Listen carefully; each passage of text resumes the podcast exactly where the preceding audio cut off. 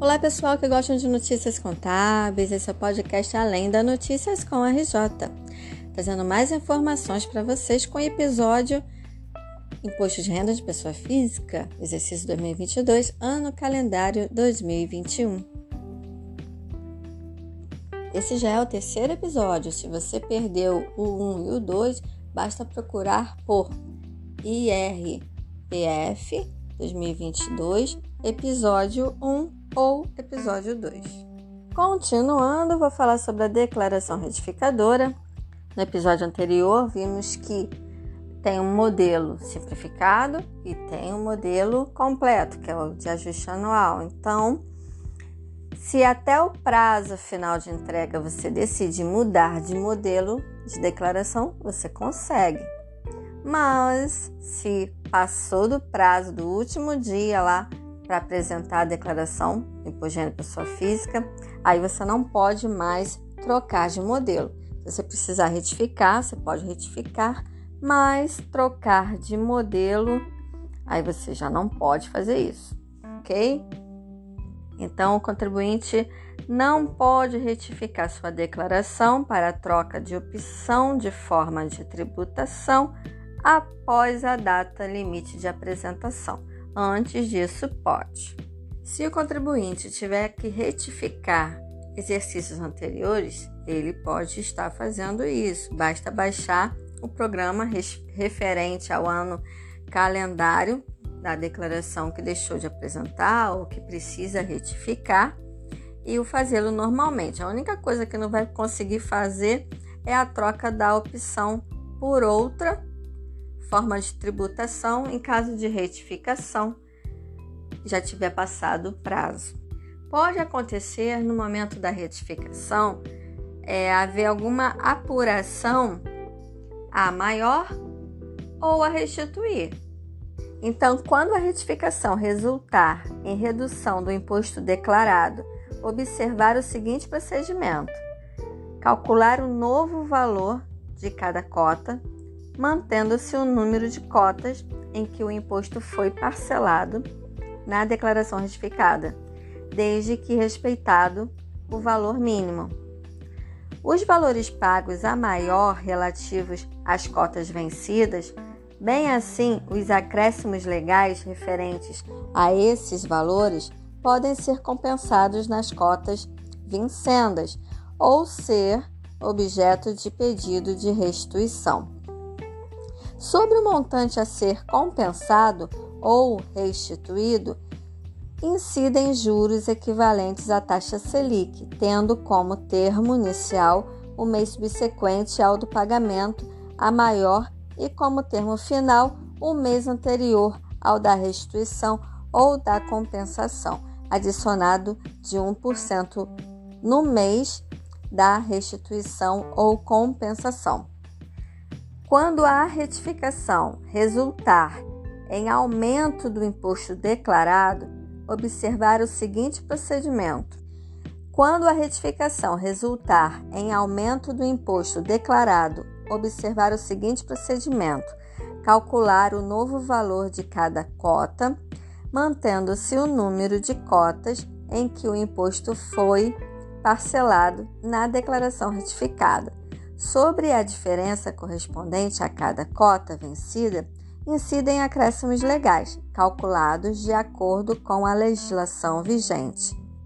INRFB 1500 de 2014, artigos 83 e 84.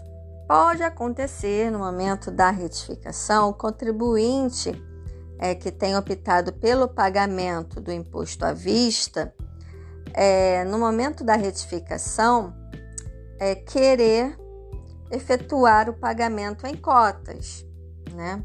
Mas o valor era mil, aí quando foi feita a retificação virou cinco mil e aí ele quer fazer isso em cotas. Ele pode? Sim. A pessoa física que tem optado pelo pagamento do imposto em cota única deve retificar a declaração para assim poder recolher o imposto parceladamente até o limite de oito cotas. A pessoa física pode também fazer tal alteração mediante acesso ao site da Receita Federal, na internet, na opção Onde Encontro. No extrato da Declaração de Pessoa Física, em Meu Imposto de Renda. Mesma coisa ocorre com os erros da declaração em relação a bens e direitos ou na declaração de dívidas e ônus reais. Devem ser retificados mediante a apresentação de declaração retificadora relativa ao ano calendário correspondente.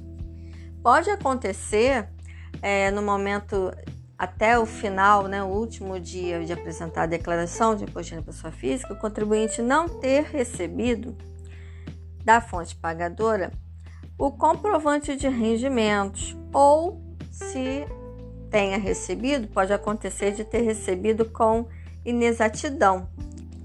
Você não vai deixar de apresentar a declaração, não é isso? Você precisa apresentar de qualquer forma, mesmo com o rendimento que você tenha nos recibos mês a mês, né? Pelo menos alguma informação e depois você retifica, não é isso? Não vai pagar a multa, né? Porque a multa mínima é 165,74. Mas se tiver imposto a pagar, nossa. Já falamos isso até no episódio anterior, né?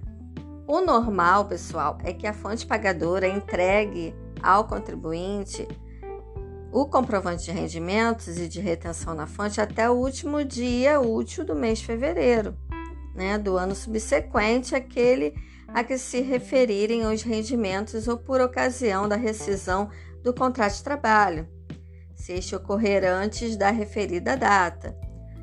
Documentos comprobatórios em uma via, com indicação da natureza e do montante do pagamento, das deduções e do imposto retido no ano calendário de 2021, conforme o modelo oficial. Ocorrendo inexatidão nas informações, tais como salários que não foram pagos nem creditados no ano calendário, ou rendimentos tributáveis e isentos computados em conjunto, o interessado deve solicitar à fonte pagadora outro comprovante preenchido corretamente e na impossibilidade de correção por motivo de força maior, o contribuinte pode utilizar os comprovantes de pagamento mensais, ficando sujeito à comprovação de suas alegações a critério da autoridade lançadora. Agora, um detalhe: é permitido a disponibilização por meio da internet do comprovante para a pessoa física que possui endereço eletrônico e nesse caso fica dispensado o fornecimento da via impressa. INRFB 1215 de 15 de dezembro de 2011, artigo 2 a 4. Está obrigada a inscrever-se no CPF a pessoa física não residente que possua no Brasil bens e direitos sujeitos a registro público, inclusive imóveis, veículos, embarcações, aeronaves, participações societárias, contas, contas correntes bancárias, aplicações no mercado financeiro e aplicações no mercado de capitais. Fica obrigatório a inscrição no cadastro de pessoa física das pessoas físicas que constem como dependente para fins do imposto de renda de pessoa física. O contribuinte pode obter a cópia da declaração de ajuste anual mediante acesso ao site da Receita Federal na internet utilizando a opção ECAC, por intermédio de certificação digital ou solicitá-la na unidade da Secretaria Especial da Receita Federal do Brasil, de sua jurisdição fiscal, por meio do formulário solicitação de cópia de documentos. Disponível no site da Receita Federal do Brasil na internet. Os pedidos de cópias de quaisquer documentos estão sujeitos ao recolhimento prévio de taxa específica para ressarcimento de despesas, que deve ser recolhida por meio de DARF utilizando o código 3292.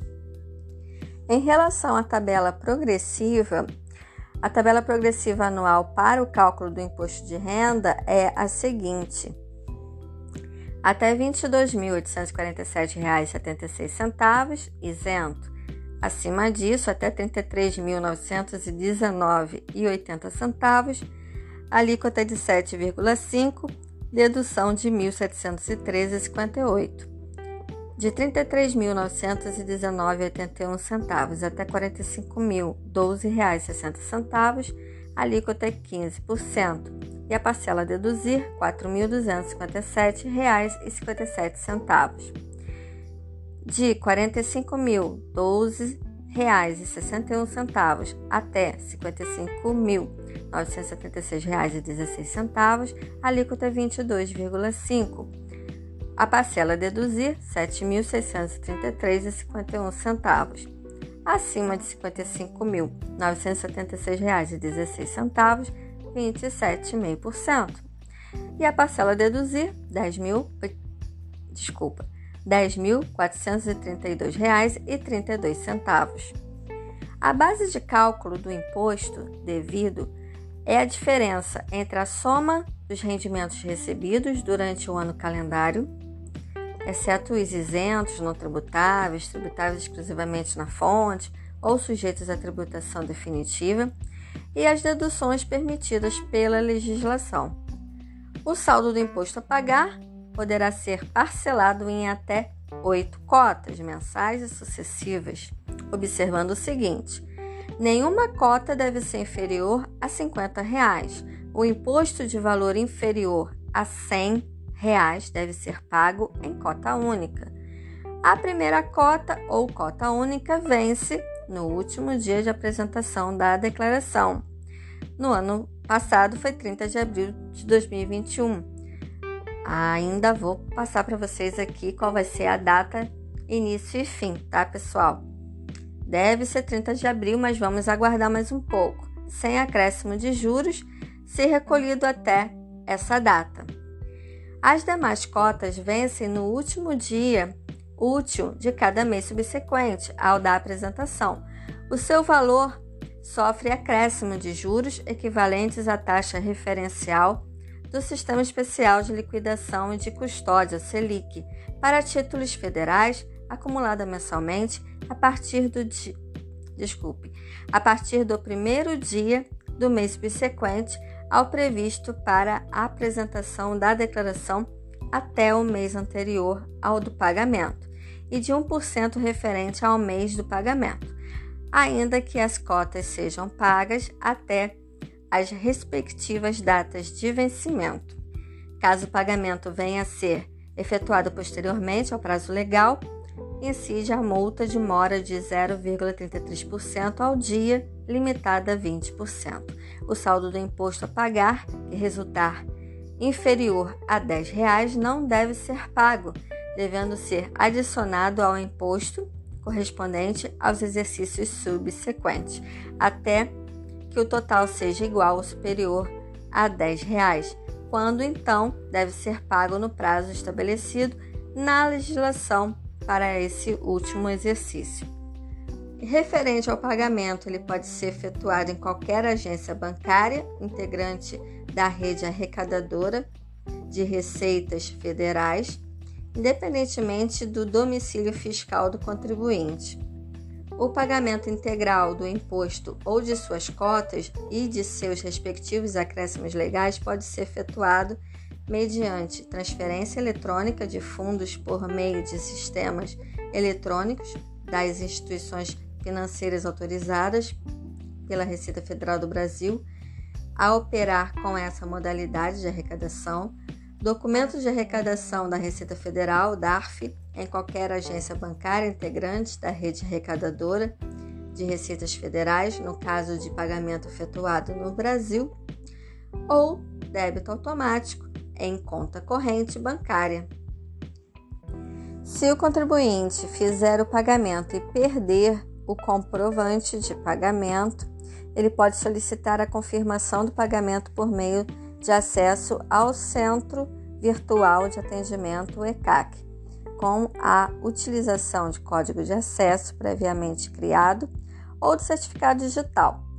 ou ainda na unidade de atendimento da Secretaria Especial da Receita Federal do Brasil. Nesse caso, tem que ser de sua jurisdição por meio do formulário solicitação de cópia de documentos.